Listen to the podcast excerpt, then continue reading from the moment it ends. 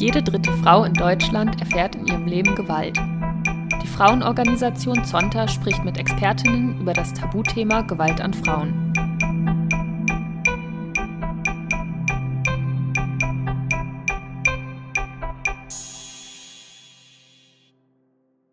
Wir sitzen hier zusammen. Wir sind vier engagierte Zonta-Frauen. Ähm, wir gehören zur Frauenorganisation Zonta und haben uns ähm, das Thema Gewalt an Frauen und Mädchen vorgenommen. Das machen wir im Rahmen eines Komitees, an dem wir alle mit großer Freude arbeiten. Und wir vier hier aus den verschiedenen Sonntagclubs in Hamburg ähm, wollen uns heute miteinander unterhalten über das Thema, warum uns das Thema angeht, warum wir mit Leidenschaft daran arbeiten und warum wir auch diese Podcast-Serie produzieren wollen. Wir vier, das ist eine Rechtsanwältin, eine Leiterin einer, ähm, na, Martina Stiftung. hilft mir, Stiftung, genau, und eine Frauenärztin und eine Studentin. Marina, sag mal, was du studierst. Ich studiere digitale Kommunikation. Von Ja. daher scheint ein Podcast auch genau das Richtige zu Ja, sein. gut. Und du bringst uns hier technisch, glaube ich, ganz doll nach vorne. Das finde ich wichtig.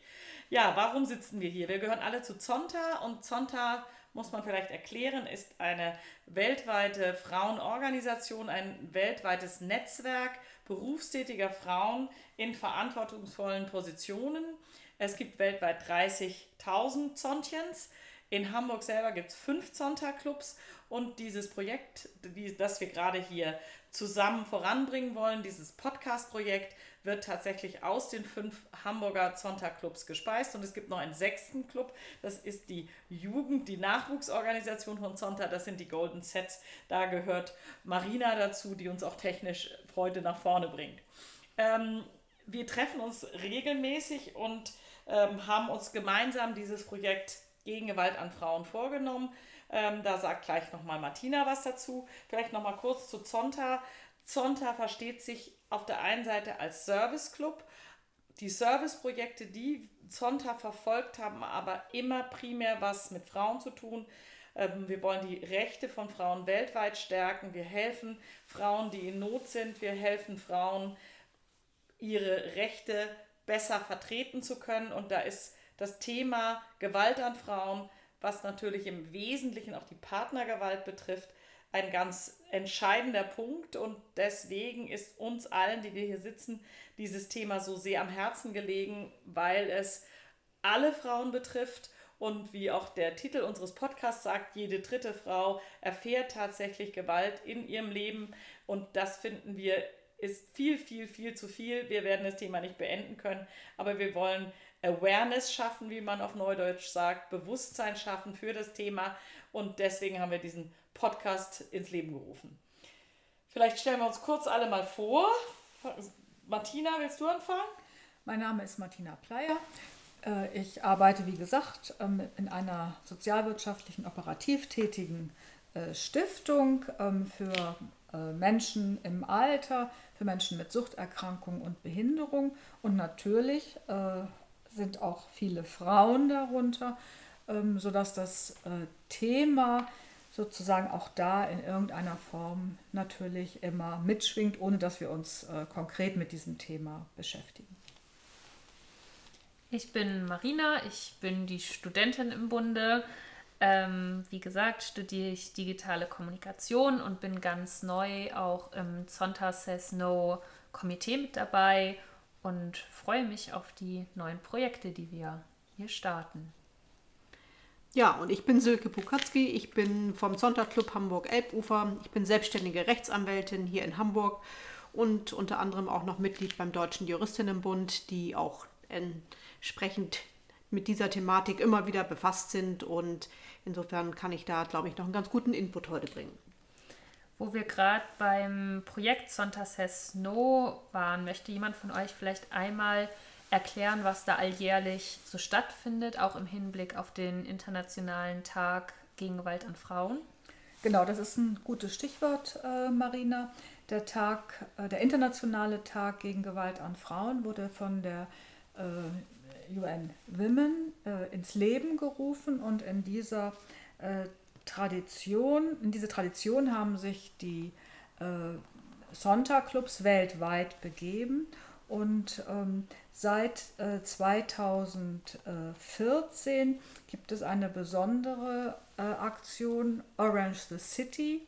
Das heißt, dass ähm, dieses Thema möglichst in den Städten, in den Kommunen auch visuell äh, visualisiert wird, sichtbar gemacht wird in dem ähm, prominente Plätze äh, wie Kirchen, äh, in Hamburg ist es die Alster, an anderen Städten, in anderen Städten sind es Rathäuser, die orange angeleuchtet werden, um eben die Menschen in den Städten aufmerksam zu machen, dass es ein äh, wichtiges Thema ist, dass es äh, ein Menschenrecht ist, das da äh, verletzt wird und eben das Thema so publik zu machen, dass äh, möglichst viele aufmerksam werden und äh, in ihrem Umfeld wachsam sind und sich eben äh, des Themas annehmen.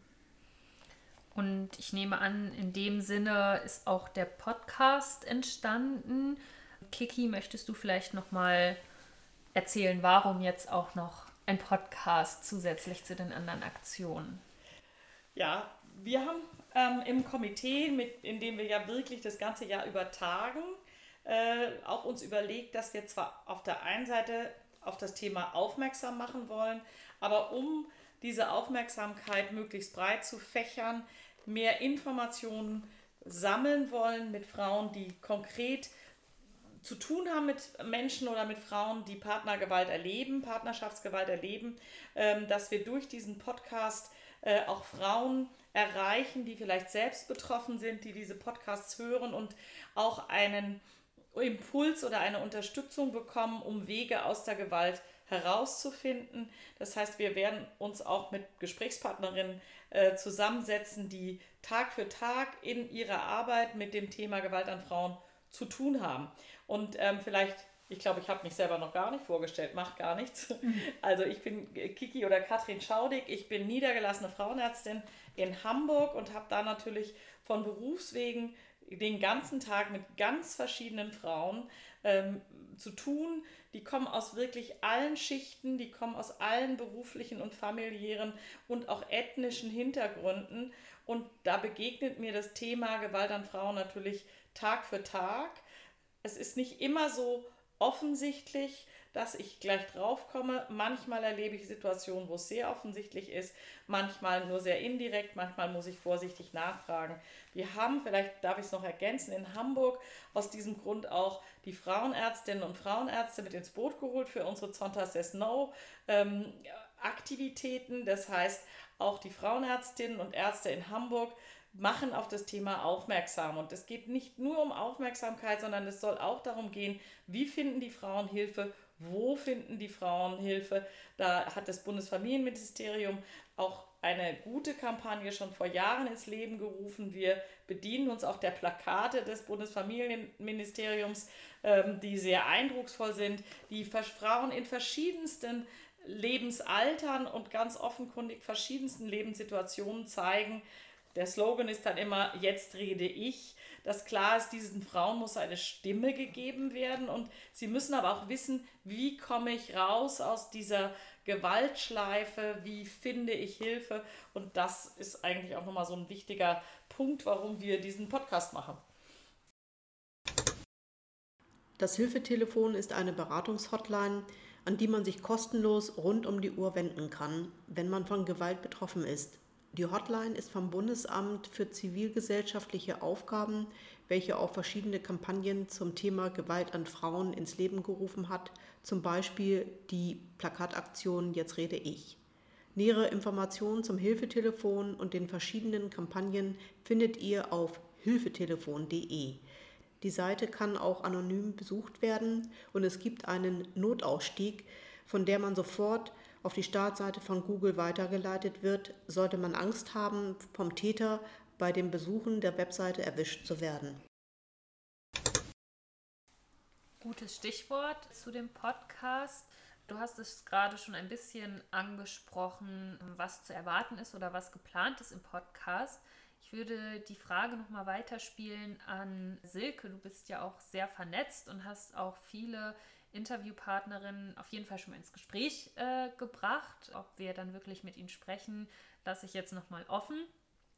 Äh, magst du da einmal kurz erzählen, was das für Leute sind, äh, warum sie mit dem Thema Gewalt an Frauen auch zu tun haben und was du dir vielleicht auch von den Interviews erhoffst, die hier im Podcast dann geführt werden? Ja, das mache ich gerne. Zum einen habe ich angesprochen eine Familienrichterin, die jahrzehntelang Erfahrung hat auf dem Gebiet und natürlich sich bestens auskennt, weil sie tagtäglich im Rahmen ihrer richterlichen Tätigkeit einfach mit dieser Fragestellung konfrontiert wird. Ich glaube, das wird ein ganz spannender Teil unseres Podcasts werden können weil das einmal die Möglichkeit eröffnet, hinter die Kulissen der richterlichen Tätigkeit zu schauen, die wir als ich sag mal bewusst, Otto Normalverbraucher in der Regel ja so nicht haben. Und von daher glaube ich, dass das ein echter Gewinn wird. Zum anderen sind wir dabei, gerade anzufragen bei der hiesigen Polizei. Dort gibt es auch entsprechende fachspezifische Stellen, die sich rund um das Thema Opferschutz und Gewalt an Frauen beschäftigen und hoffen, dass wir auch dort eine Gesprächspartnerin gewinnen können, die sich entsprechend äußern wird und glaube auch eine ganze Menge dazu beitragen kann, weil wir haben auch schon mal am Rande mit denen Kontakt gehabt und zwar, ich weiß nicht, ob das jetzt allen präsent ist, wir, es gibt ja die sogenannte Brötchentütenaktion immer rund um den 25.11., dem Internationalen Tag gegen Gewalt an Frauen.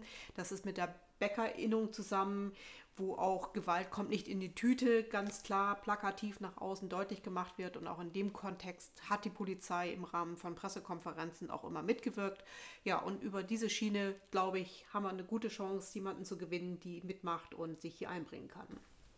Und äh, ich hoffe natürlich sehr, dass wir auch ähm, die Leiterin eines Frauenhauses gewinnen können, weil natürlich im Frauenhaus bzw. in den vorgelagerten Institutionen, in Hamburg heißt das 24-7, ähm, die Thematik unmittelbar auftaucht. Bei der 24-7 handelt es sich um die Notaufnahme der Hamburger Frauenhäuser.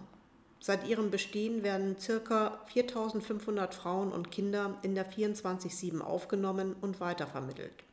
In der Notaufnahme finden die Frauen einen sicheren Ort, an dem sie die individuelle Beratung zu ihren rechtlichen Möglichkeiten und konkrete Hilfe zur Selbsthilfe erhalten. Und nicht nur auftaucht, sondern ja auch ganz äh, intensiv ähm, begleitet äh, werden muss. Also begleitet werden müssen die Frauen, die dann oftmals mit ihren Kindern in diesem Schutzraum äh, sich erstmal aufhalten können, aber natürlich dann die Fragen auch gestellt werden müssen, was passiert eigentlich, äh, wenn sie wieder äh, in eine normale Wohnung kommen, wie, vermeiden, wie kann geholfen werden, den Kontakt zu den gewalttätigen Männern zu vermeiden, welche anderen Hilfsmöglichkeiten gibt es noch, sowohl was eine berufliche Orientierung angeht, als überhaupt wieder eine stabilisierende familiäre Situation und eben oftmals ja auch von mitbetroffenen Kindern, die die Möglichkeit wieder ein äh, verlässliches und sicheres äh, kindliches Leben auch zu führen.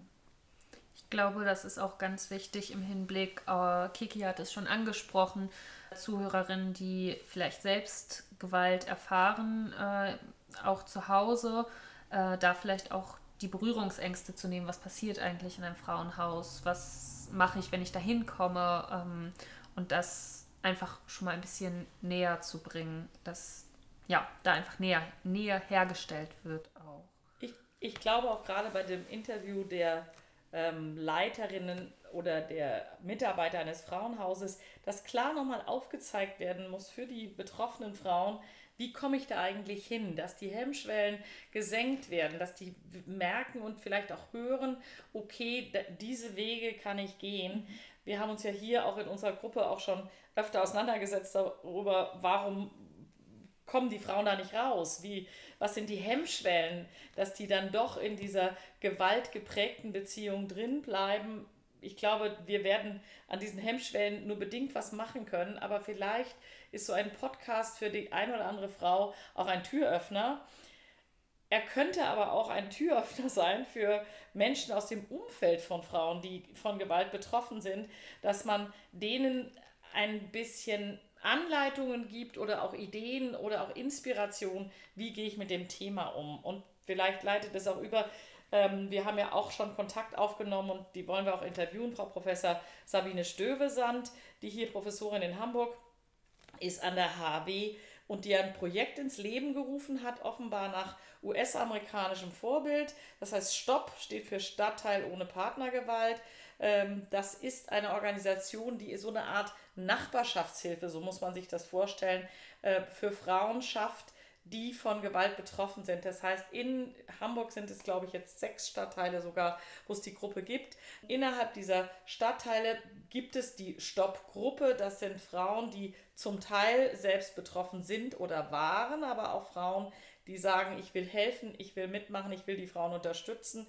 Kleines Beispiel, ähm, ich will auch da nicht vorgreifen, dass man Frauen, die in einer Gewalt geprägten Beziehungen gelebt haben oder ausbrechen konnten, dass man die stützt, dass man sie begleitet zur U-Bahn, dass man sie vor Stalking versucht zu bewahren, dass man ihnen Hilfen gibt und sie begleitet. Ich finde es ein ganz großartiges Projekt und wir haben auch selber mal bei einer unserer Veranstaltungen eine Frau gehört, die da selber mittut. Also wir haben einmal Frau Stövesand gehört, Frau Professor Stövesand, die die Entstehung des Projekts und auch die wissenschaftlichen Hintergründe geschildert hat.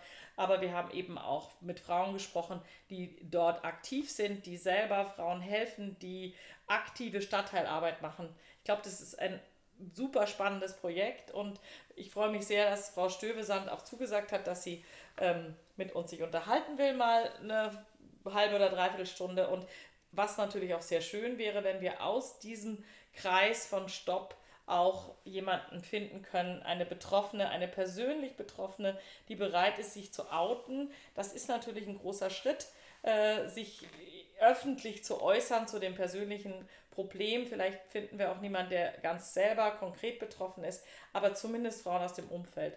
Ich glaube, mir ist auch nochmal wichtig, dass es ja auch ein Thema ist, was gar kein bisschen schichtbespezifisch ist. Das gibt es in Harvestehude und Blankenese genauso wie in Stalshoop und im, am Ostdorfer Born. Ich glaube, das ist ähm, tatsächlich in allen Schichten vertreten. Vielleicht mit dem kleinen Unterschied, dass die sozial besser gestellten Schichten immer meinen, bei uns gibt es das gar nicht, aber vielleicht sogar eine noch größere Scham haben, sich zu outen.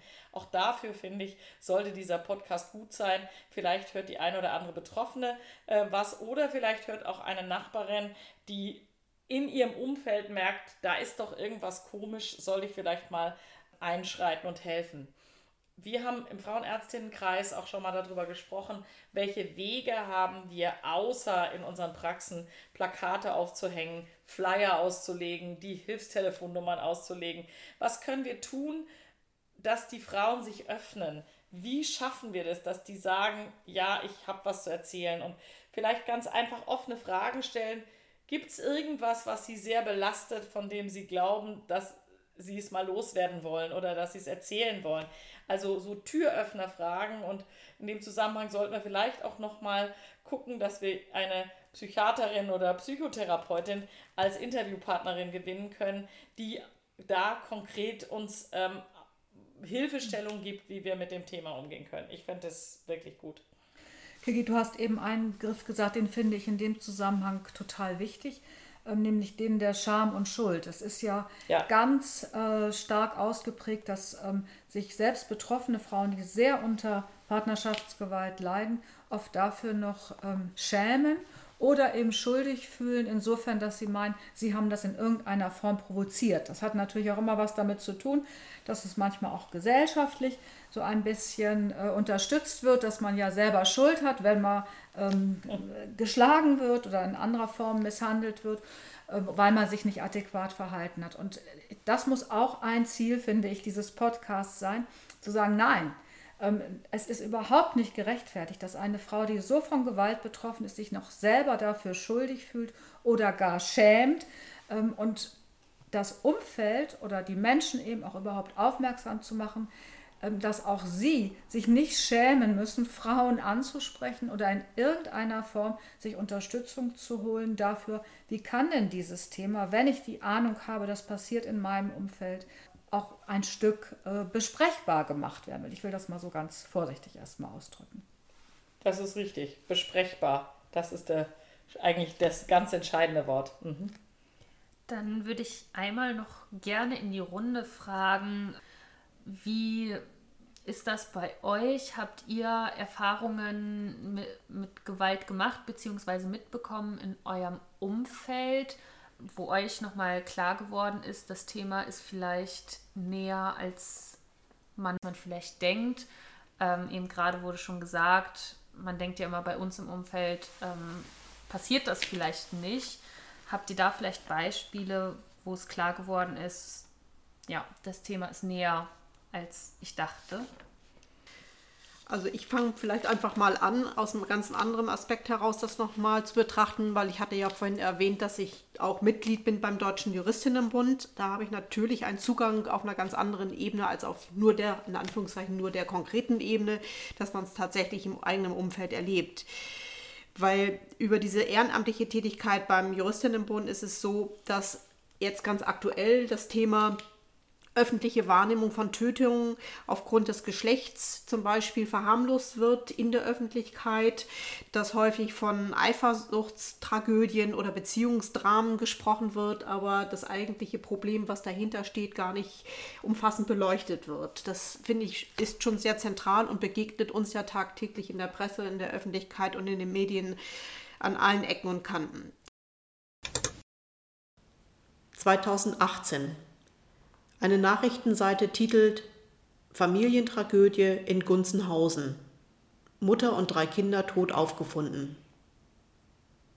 Bei einer überregionalen Wochenzeitung heißt es Beziehungsdrama vermutet, vier Tote in Jena gefunden. Aber auch 2021 ist die Verharmlosung von Femiziden in den Medien noch präsent. So titelt eine Tageszeitung Eifersuchtsdrama oder Bluttat im Vollrausch, nachdem ein Mann mutmaßlich seine Ex-Lebensgefährtin mit 29 Messerstichen getötet hat. Auch ist für mich natürlich wichtig, dass sich eingesetzt wird im Rahmen der Gesetzgebung für den Gewaltschutz, dass die Frauen dort mehr Berücksichtigung finden, dass sie mehr in den Fokus genommen werden und dass das auch entsprechend in den Gesetzen verankert wird. Dann wir haben es schon angesprochen und das gibt ja auch der Podcast vom Titel her wieder. Immerhin erlebt fast jede vierte Frau in Deutschland mindestens einmal in ihrem Leben körperliche und oder sexuelle Übergriffe durch einen Beziehungspartner. Laut dem Bundesministerium für Familie, Senioren, Frauen und Jugend ist jede dritte Frau in Deutschland mindestens einmal in ihrem Leben von physischer oder sexualisierter Gewalt betroffen. Bei jeder vierten Frau, also bei 25 Prozent aller Frauen, ist es der aktuelle oder ehemalige Partner, der ihr die Gewalt antut. Durchschnittlich ist jeden Tag eine Frau von einem versuchten oder vollendeten Tötungsdelikt betroffen. Das heißt, entweder vom eigenen Ehemann, vom Partner oder von einem Ex-Partner. Und jede Woche sterben drei Frauen. Das sind Zahlen, die wir uns wirklich immer wieder vor Augen führen sollten, um festzustellen, dass das eine Basis ist, die ist nicht hinnehmbar. Und erschreckend ist noch viel mehr eben, das eigene Zuhause ist für die Frauen immer noch der gefährlichste Ort, obwohl es eigentlich ein Schutzraum sein sollte. Und wir sprachen schon über die Frauenhäuser. Martina sagte es gerade eben. Oder es gibt auch Fachberatungsstellen, die sind eben auch teilweise überhaupt nicht ausreichend finanziert und werden nicht entsprechend unterstützt. Auch hier bedarf es mehr Hilfemaßnahmen, sowohl von der Politik als auch von anderen ja, sag mal, Institutionen, die die Möglichkeit haben, so das finanziell zu unterstützen.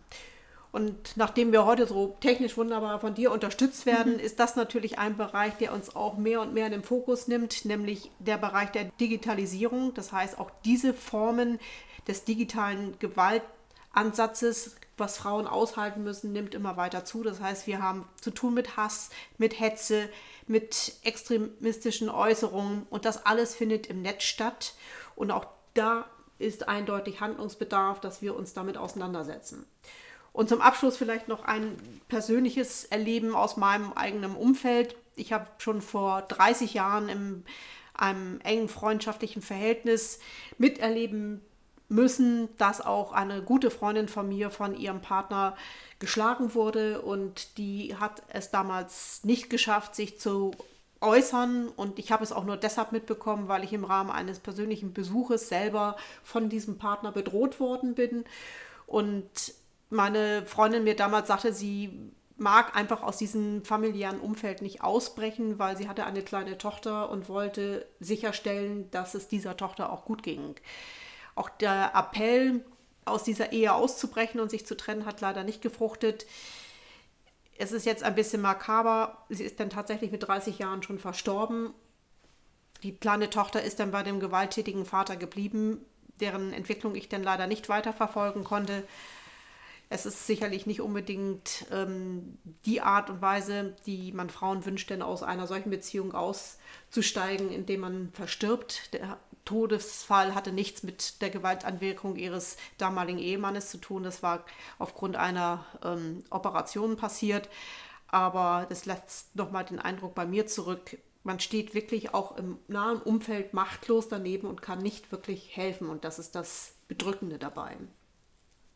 Vielleicht, Silke, ich finde das wirklich die richtige Frage. Man steht daneben und kann nicht helfen.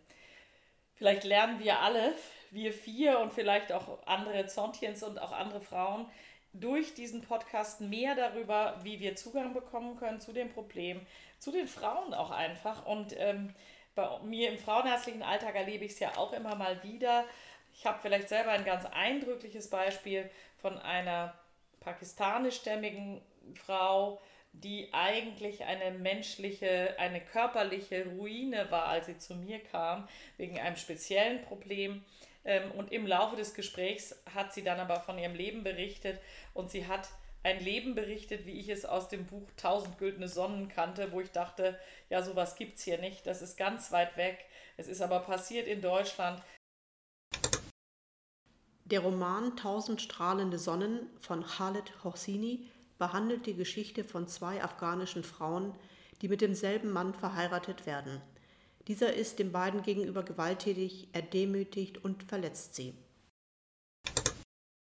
Die war auch von ihren Eltern verheiratet worden. Der Mann hat sie Jahre, Jahre, Jahre lang wirklich schwerst körperlich misshandelt. Achtung, in den nächsten Minuten geht es explizit um körperliche Gewalt an Frauen. Wenn du dich damit nicht wohlfühlst, kannst du zu 27 Minuten 57 Sekunden springen, wo es mit weniger drastischen Inhalten weitergeht. Und ähm, Silke, du hast es vorhin gesagt, viele der Tötungen finden ja dann von Ex-Partnern statt. In dem Fall war es tatsächlich im Laufe dieser gesamten Beziehung multiple Knochenbrüche. Die wurde die, die Kellertreppe runtergeworfen und war wirklich ein ich kann es nicht anders sagen, ein Wrack. Das war wirklich schrecklich mit anzusehen. Es hat mir selber fast körperliche Schmerzen bereitet, mich mit ihr zu unterhalten. Was ich bemerkenswert fand in dem Zusammenhang war, diese Frau hat es geschafft, sich zu lösen. Die ist in ein Frauenhaus, begleitet von ihren beiden Söhnen. Interessanterweise ist die Tochter beim Vater geblieben. Und da wundert man sich auch, was geht da vor? Was passiert da? Warum bleibt das Mädchen beim Vater?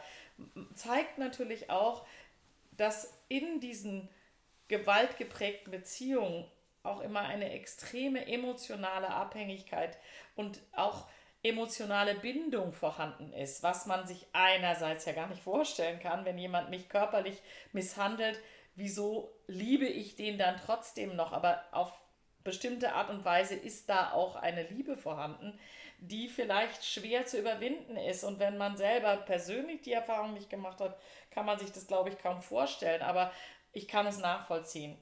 Vielleicht noch ein weiteres Beispiel, was ich auch erlebe, Äußerungen aus der älteren Frauengeneration, wo Sachen gesagt werden, wie damit der Mann zu seinem Recht kommt, äh, können wir jüngeren Frauen bin jetzt auch nicht mehr so jung, aber äh, gar nicht vorstellen. Aber alleine diese, diese Aussage, damit der Mann zu seinem Recht kommt, körperlich, sexuell betrachtet, da steckt ja schon ganz viel Abhängigkeit mit drin.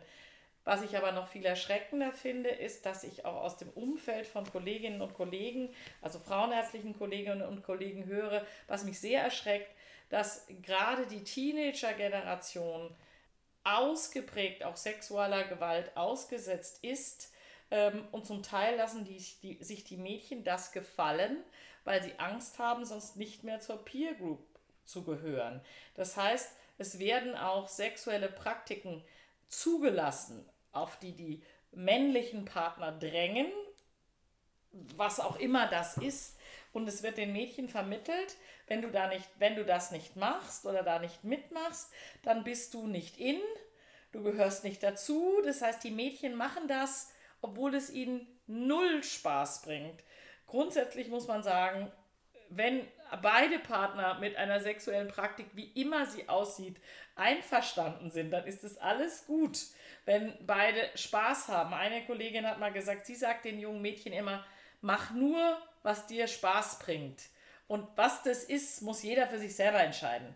Ähm, aber wenn es keinen Spaß macht und man es nur macht, damit man zur Peer Group gehört und damit der Junge bei einem bleibt, noch schlimmer, ähm, dann fängt es an, bedenklich zu werden. Und ich glaube, auch da müssen wir arbeiten, dass wir auch den jungen Frauen vielleicht mehr Selbstbewusstsein auf den Weg geben.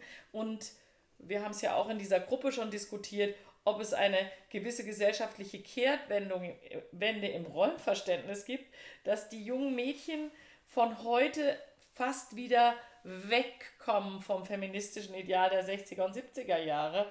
Äh, vielleicht gelingt es uns auch da nochmal eine vielleicht Soziologin als Interviewpartnerin zu finden, ähm, denn das kommt auch in anderen Podcasts raus. Wir haben ja alle dieses Podcast von Antje Joel gehört, eine Journalistin, die für SZ und Spiegel arbeitet, die selber sehr eindrücklich in einem Buch und auch im Podcast über ihre persönlichen Erfahrungen mit Beziehungsgewalt berichtet hat. Und sie sagt ganz klar, es hat was immer mit Schuld zu tun, man fühlt sich schuldig und ähm, in diesem Interview kommt auch sehr klar rüber, dass es auch was mit tradierten Rollenbildern in der Gesellschaft zu tun hat, die tatsächlich immer was mit männlicher Dominanz und männlichem Machtstreben und äh, Kontrollbedürfnis zu tun haben. Ich glaube, da ist noch ganz viel Arbeit.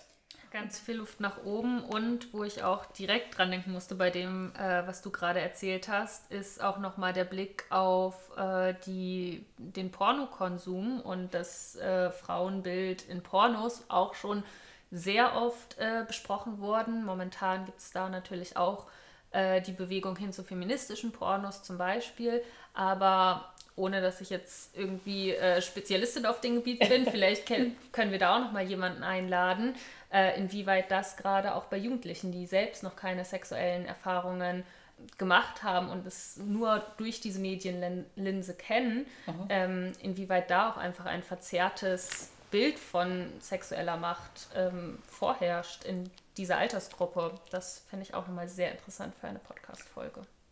Und ich finde, wenn du ähm, so fragst, persönliche Erfahrung, für mich ist immer die Frage, wo ähm, beginnt denn sozusagen die Gewalt und die Gewalttätigkeit, gerade im häuslichen Umfeld? Und allein diese Zahl, die Silke vorhin ja nannte, ähm, jede vierte Frau ist von äh, Gewalt in der Partnerschaft, im häuslichen Umfeld, im direkten Umfeld betroffen, die ähm, macht einen ja sehr nachdenklich, denn ähm, so viele Freundinnen haben wir alle.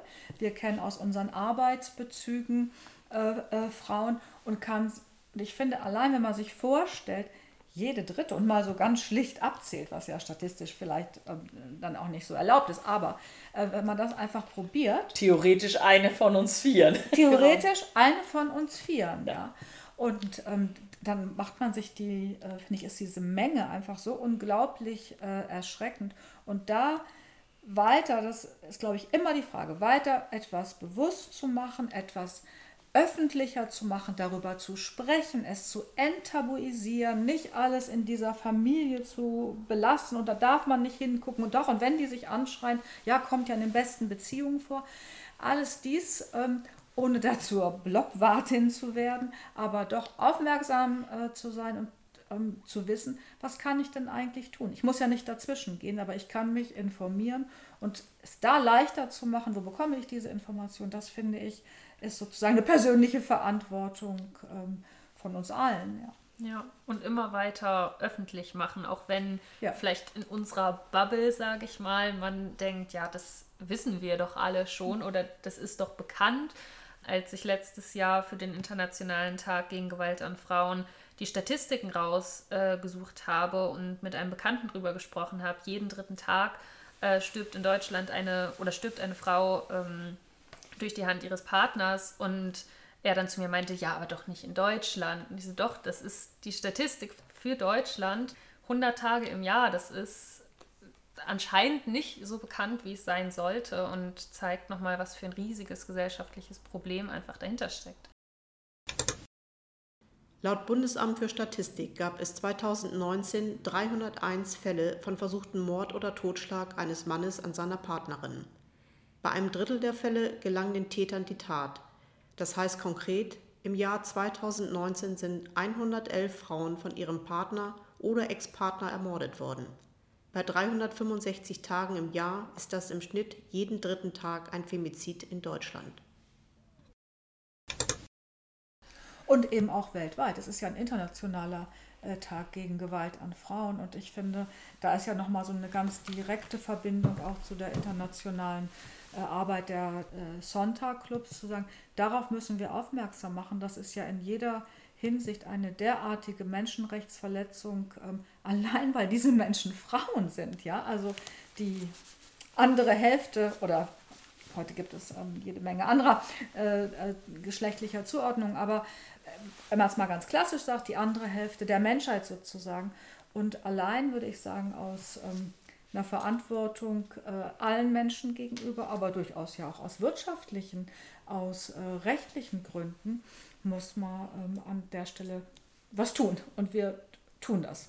Nicht Mann, sondern wir. Ja, ich glaube, das ist wirklich sinnvoll, dass wir da an der Stelle alle versuchen, wie man das so im übertragenen Sinne sagt, ins gleiche Horn zu blasen, weil die Machtstrukturen, die dahinter stehen, die gilt es wirklich zu erkennen und zu durchbrechen und darauf hinzuwirken, dass das sich nicht noch weiter verfestigt, wie es sowieso schon der Fall ist.